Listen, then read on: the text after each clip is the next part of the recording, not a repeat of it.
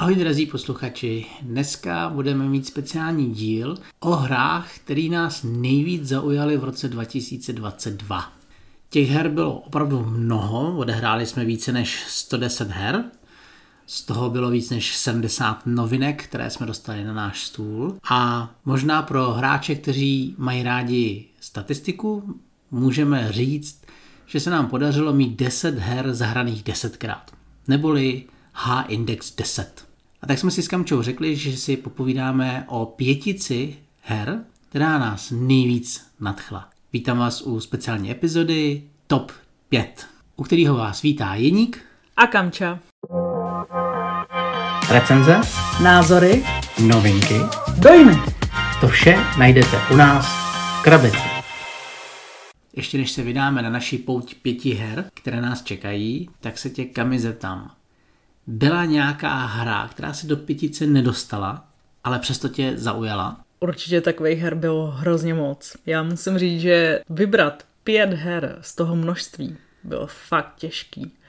A spousta her, které se do pětice nedostaly, tak jsou skvělé hry, které mě baví, ale prostě z nějakého důvodu jsem se rozhodla, že tam umístím jiný. Prostě nemůžou tam být všechny, je jich jenom pět.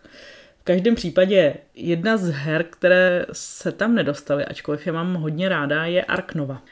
Arknova je hra, která má velký hype, spousta lidí se na ní strašně těšilo, včetně mě, nebo včetně nás, my se můžu klidně říct. Určitě nás, určitě. A třeba ten důvod, proč jsem mi tam nedala, je to, že má prostě docela dost dlouhou herní dobu a díky tomu se nám nedostane na stůl tak často, jak bych jinak chtěla. Tady tě ještě doplním v tom, že my navzájem nevíme, kterých těch eh, top 5 her každý má v tom seznamu napsaný. Takže i nějaké věci pro nás budou překvapení a přiznám se ti, že u Archa Novy jsem věděl, že v top 5 nebude a důvod byl opravdu ta herní délka. Takže to si odhadl. u mě hra, která mě velice překvapila a která se tam samozřejmě nedostala, byla hra, která se jmenuje Istanbul. To je hra, která vychází od vydavatelství Alby a já jsem ji kupoval jenom kvůli tomu, že ten autor je známý, dělal hru jako je Jumbo a říkal jsem si, že si chci zkusit zase nějakou eurovku a zjistit, jako jestli mě to bude bavit. A byl jsem velice překvapený, jak mě ta hra chytla. Souhlasím s tebou. Rozhodně Istanbul byla jedna z těch her, na kterými jsem hodně přemýšlela hodně jsem jí zvažovala, že ji do této pětky dám, protože opravdu jako je to zábavná, příjemná hra, která se mi líbí i herní dobou, ale nakonec mi tam přece jenom prostě ten Istanbul vytlačili hry, který mám ještě o ždibíček radši. Jo, u mě Istanbul skončil na šestém místě a jenom ve zkratce můžeme posluchačům říct, že se jedná o ekonomickou hru, kdy vy běháte po Istanbulu se svým nákupčím, obchodníkem a pohunky a snažíte se kupovat zboží, prodávat, získávat peníze a cílem je získat dostatek rubínů na to, abyste vyhráli hru. Takže v tom hledejte spíš ekonomickou záležitost. Ale má moc hezký mechaniky a rozhodně za mě doporučuji vyzkoušet, pokud neznáte. Ono tam bylo fajn, že to Alby vydalo rovnou jako Big Box, takže v tom máte všechny ty rozšíření, které tomu vyšly a můžeme vlastně prozradit, že rozšíření Moka a Bakšiš se stalo velice oblíbeným rozšířením u nás, zatímco pečetě a dopisy u nás takový úspěch už neměli. To byl taky jeden z důvodů, proč skončila až na šestém místě, protože to rozšíření už tomu jako spíš jako srazilo ten vás. Jo, jo, jo, přesně tak. Dobře, Jdeme ale na náš top 5 her za rok 2022. A kdo to první odpálí? Tak třeba já. Dobře, tak pojď. Takže pátý místo. Na pátém místě já mám Rudou katedrálu. Wow, tak to mě teďka překvapilo. To jsem myslel, že opravdu nebude v žádném topu. Hele, já musím říct, že Rudá katedrála je pro mě fakt velký překvápko, protože to téma takhle z první jako když bys mi to o tom řekl, hele, pojď si zahrát tady o stavbě chrámu Vasila Blaženého prostě v Moskvě, tak bych jako ti řekla, no to jako já nevím, no, to, jsem, to je takový téma, jako žádný zvířátka, to, nic. To je suchý jako Malta, viď? Hmm, přesně tak, to asi nebude to pravý ořechový. I když to člověk vidí poprvé na stole, a neví ještě vůbec, co od toho má čekat, tak je to takový, že si říká, hm, tak nevím, ale ta hra je fakt skvělá. Mě na Rudé katedrále zaujal první ten rondel, mm-hmm. kde já jsem někde letmo kolem toho prošel. Říkám si, to, to je zajímavý, jak tam ty kostky se pohybujou, ty hráči za to získávají nějaký bonus, nějaký materiál, efekty do toho. Říkám si, tak to zkusím. A taky mě to překvapilo. No. Musím říct, že opravdu i cena výkon je skvělá, ta hra mě baví, má zajímavý mechanismy, přesně ten rondel je prostě boží a já jsem prostě se rozhodla, že si zaslouží místo v mé top 5. Mně se na té hře ještě líbí jedna věc a to je to, že vy na začátku hry si uděláte plány té katedrály a postupem ji opravdu stavíte a stavíte ji od toho základu až směrem pod ty kopule a získáváte na to vítězný body. Jo, je to pěkný. To je hezký výběr. Jo, a za mě prostě jsou tam i opravdu jako zajímavé prvky, je tam trošičku škodění, je tam hodně velká proměnlivost toho, jak to vlastně celkově se bude hrát, jak zrovna to vyjde, jestli tam budou jedny kartičky nebo druhý a podobně, nebudou úplně zacházet do podrobností. Takže je tam skvělá znovu hratelnost. Je to hra, která se prostě tak neokouká. Tady řekneme dvě zajímavosti k Rudý katedrále. První věc je, že ji máme jako samostatný díl, takže si ji určitě poslechněte. A druhá věc je, že teď je horkou novinkou ve vydavatelství Board Bros, které oznámilo, že tuhle hru vydá v češtině a bude se jmenovat Katedrála. Moje pátá pozice byla osídlená monstry, přímo prastarými monstry a hráči se ve hře stávají trhlinovými mágy, který bojují skrz univerzum a snaží se ochránit své poslední útočiště, které jim zbylo. Ano, mluvím o hře, která se jmenuje Konec, Konec věků. věků. Tahle ta stará deckbuildingová záležitost si usídlila na pátém místě z prostého důvodu a to, že já jsem nečekal, že mě tohle bude tak neskutečně bavit. Já jsem to koupil jenom kvůli tomu, že to vydali Rexíci, protože máme hrozně rádi a vždycky ty výběry těch her mají podle mě velmi dobrý a říkal jsem si, tak to zkusím.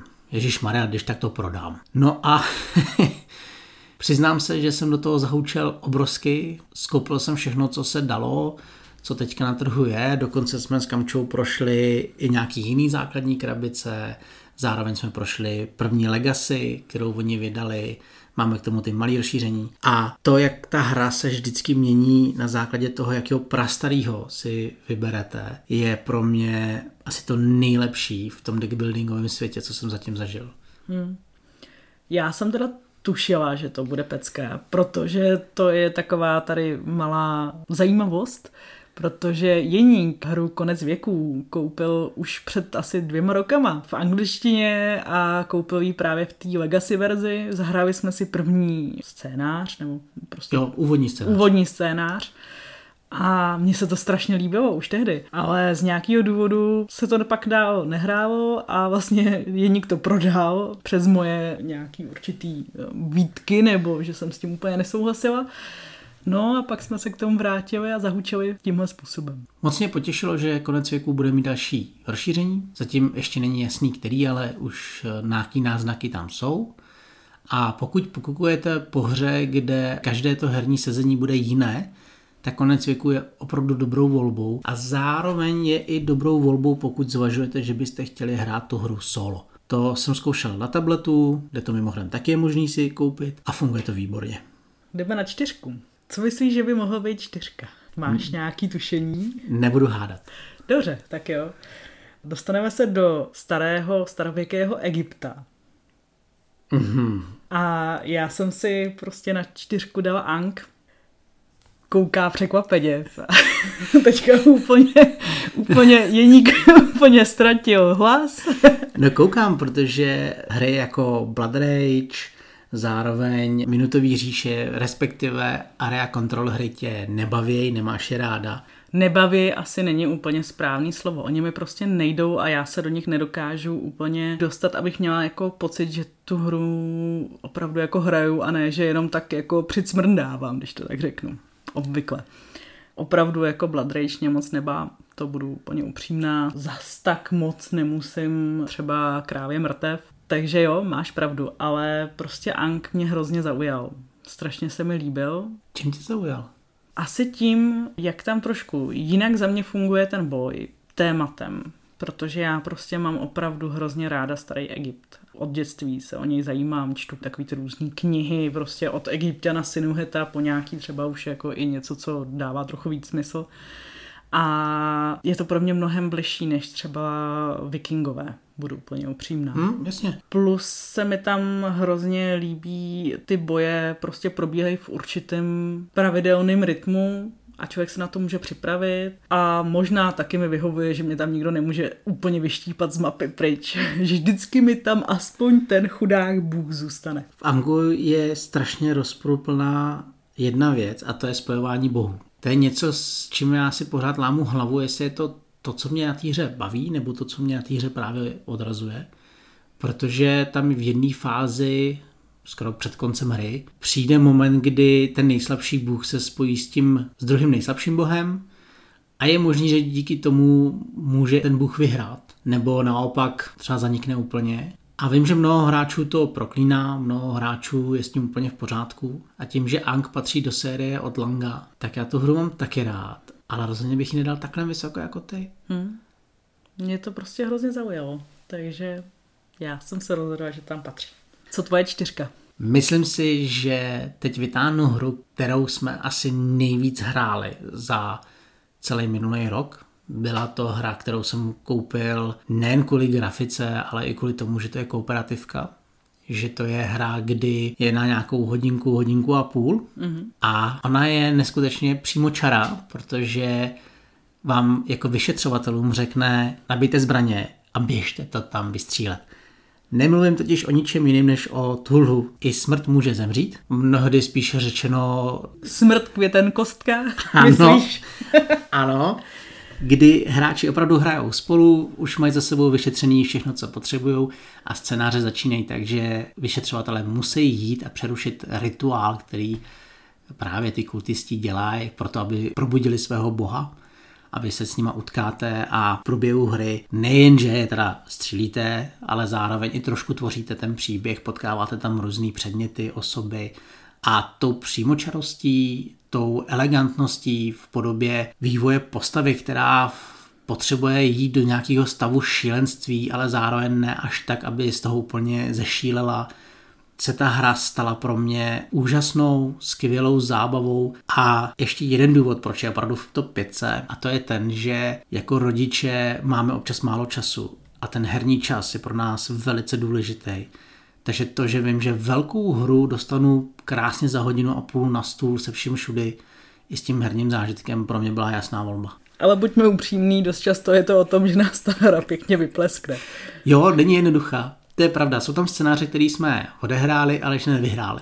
Zároveň se mi v Tulu hrozně líbí, že tam kombinujete ten scénář s tím bohem. To znamená, že každý ten scénář může být prakticky trošičku jiný, ne, že by to byl nějaký brutální rozdíl, ale vždycky ta hra se trošku chová jinak, vezmete si jinou postavu, ta se trošku jinak zblázní, ale pro mě výborná, výborná zážitost. Souhlasím až tak výborná, že jsme museli koupit All In v Kickstarteru, který teďka byl, protože jsme prostě neodolali. A to přesto, že jsme po několika zkušenostech říkali, že už na Kickstarter nikdy, že si vždycky radši počkáme, až to vyjde v češtině nebo tak, tak nakonec jsme teda do toho šli, protože jsme nechtěli riskovat, že to nebudeme mít. Pojďme ale na top 3 her roku 2023. Tak, top 3 velký překvápko pro mě, protože je to hra, kterou, když jsem o ní poprvé slyšela, tak jsem si říkala, no tak dobře, tak OK, to nebude nic pro mě, protože co já bych tady dělala s nějakýma závodníma autíčkama. jo, asi je vám jasný, je to Heat. Formule z 60. let. Přesně tak. Heat, měli jsme o něm už samostatný díl. Dokonce dva. Dokonce jsme, dva, takže... Kde jsme posuzovali i s Rallymanem. Přesně tak. Nebudu nějak extra do toho zabrušovat, prostě už jsme o tom řekli hodně. Je to pro mě perfektní hra, kterou si hrozně ráda zahraju hezky odsýpá a mám prostě z ní úplně takovou tu jako opravdu radost, když ji hraju, baví mě to. U Hitu se určitě ještě chvíličku zastavíme, protože já ti doplním, že se stala taky mou třetí nejoblíbenější hrou. A dlouho jsem zvažoval, jestli tam spíš nedám Relimena, protože pro mě Relimen bylo velké překvapení tím, jak byl ve stínu toho hitu. Ale nakonec hit zvítězil právě to svou univerzálností a překvapil mě, že u toho zažívám fakt pocit závodu. Jasně, pokud jste hráči, a už jsme to říkali několikrát, tak chyby tam nějaký najdete. Zkrátka, kdo chce psa být, hůl si vždycky najde. A tu hůl si najdeme u každé hry. Buďme upřímní. Jo? Každou hru dokážeme zdrbat a říct, že je prostě špatná. Ale tahle hra je tak univerzální v tom, jak se dá použít pro každýho, pro rodiče, pro děti, pro přátelé, pro párty. To je pro mě asi největší devízou této hry, že opravdu si všichni užijou. Dá se hrát ve dvou, ve třech, samozřejmě čím víc, tím líp, ale zároveň jako i v těch prostě dvou, třech lidech to zahrajete a nebudete nějak extra ochuzený. Je to tak, je to tak, ale vzhledem k tomu, že jsme už o té hře hodně mluvili, tak poskočíme na druhou příčku, kterou tam tenkrát odpálím já. A zde se dostaneme do zbídačného města, které si prožívá ale opravdu těžký časy. A není na to, aby parta lovců se vydala pochytat pár monster a vyřešila několik příběhů. Ať už dopadnou v budoucnu dobře, nebo dopadnou v budoucnu špatně. Protože Jarhem se sám nezachrání. Ano, mluvím o hře Bloodborne, deskové hře, která, ač jsem tomu nevěřil, se stala druhou nejoblíbenější hrou, protože mám velice rád hry, jako je Descent, Gloomhaven, a Titan Grail a všechno. A ten Bloodborne mě lákal především grafikou, lákal mě jménem designéra a říkal jsem si, že to prostě zkusím. A bylo to pro mě wow, skvělý dungeon, kdy chodíte městem, vylepšujete si svou postavu, zároveň se mi tam líbí, že ta postava je takový papírák, že když to špatně odhadnete, jste prostě mrtví. Hmm, což bylo mimochodem i to, co způsobilo, že první hru jsem vstekla odhodila od sebe. Naštěstí si vydržela a zažili jsme v eh, Jarhemu mnoho fajn, skvělých hodin a času. A jestli bych něco vypíchnul té hry, tak je to herní mechanika v podobě důsledků vašich rozhodnutí, protože já mám hrozně rád hry, kde záleží na tom, co jste udělali. A tady, když se prostě rozhodnete, i přesto, že máte pocit, že jste se rozhodli dobře a v průběhu kampaně zjistíte, že jste třeba někomu pomohli, aniž byste věděli, co způsobíte, tak to mě baví. Tohle mě u Bloodborne baví a neskutečně se těším na ty dvě rozšíření, které mají znova přijít. Mm-hmm. Já musím říct, že Bloodborne je opět hra, kterou jsem zvažovala do top pětky. Nakonec se mi tam nedostala, ale jen tak s odřenýma ušima. A co se ti tam dostalo? No mám tady ten konec věku. Na druhém místě máš Na druhém místě mám konec věku, protože mě opravdu hrozně baví. Obecně deckbuildingy mám moc ráda. A tady se mi hrozně líbí ten nemíchací deckbuilding. To je strašně zajímavý prostě mechanismus, jak si tam člověk může teoreticky připravovat ten balíček trošku aspoň. Ale samozřejmě může se koně stát, že kápnete na bezejmenýho, který vám v tom dokáže udělat docela slušný guláš. Bezejmený, jo, jo, jo. Já vždycky říkám prastarý a myslím si, že to je tím, že mi to hrozně připomíná ty prastarý bohy. V tomhle případě bych spustil nejradši pořádných fanfáry, abych oznámil to první místo, protože to byla hra, která ten potenciál měla, když už jsem ji kupoval. A po zahrání to jenom vystřelilo. Ta hra se jmenuje BIOS Origins. BIOS Origins je pro mě hra, která vyhrála tuhle cenu z jednoho prostého důvodu. Protože Eklund mi přinesl civilizační hru úplně z jiného pohledu, než jsem zvyklý. Já jsem vždycky byl zvyklý, že máte nějaký národ, vy jste ten šéfík, který ten národ někam táhne, tady postaví pyramidy, tamhle pošle armádu a takhle jede. Ale v Origins vám ten autor říká, vy jste národ, vy jste celý to uskupení, který v průběhu těch věků používá nástroje, který slouží tomu politickému určení, ke kterému ten národ jakoby zhlíží. Takže pokud váš národ je spíš v tom průmyslovém myšlení, tak třeba košík používá průmyslově, zatímco když je spíš na umění, tak ten košík je vyzdobenější a tím používáte jiný akce. Já to nechci do toho zabíhat, abych vám nepletl hlavu. Ale pro mě bylo nejdůležitější, že najednou jsem viděl opravdu před sebou národ, který se v tom světě snaží ukotvit to svoje místo a v průběhu hraní vy i budujete základy té své společnosti, na kterých stojíte. A když se stane nějaká revoluce, kdy se z politického uspůsobení stane třeba průmyslový, tak vám některé ty základy zůstanou, protože to prostě v té hře je a vy furt vidíte ten příběh, furt vidíte to, jak to lidstvo odolává nemocem, zlepšuje svůj pohyb, až k tomu, že prostě najednou to světonázor začne platit v podobě, že není potřeba třeba války a teď už hráč, který je zaměřený na válku, ztrácí. Tohle pro mě byla hra, která úplně změnila pohled na ten svůj žánr. No, musím říct, že vím, že miluješ Bios Origins, takže jako jo, není to pro mě překvápko.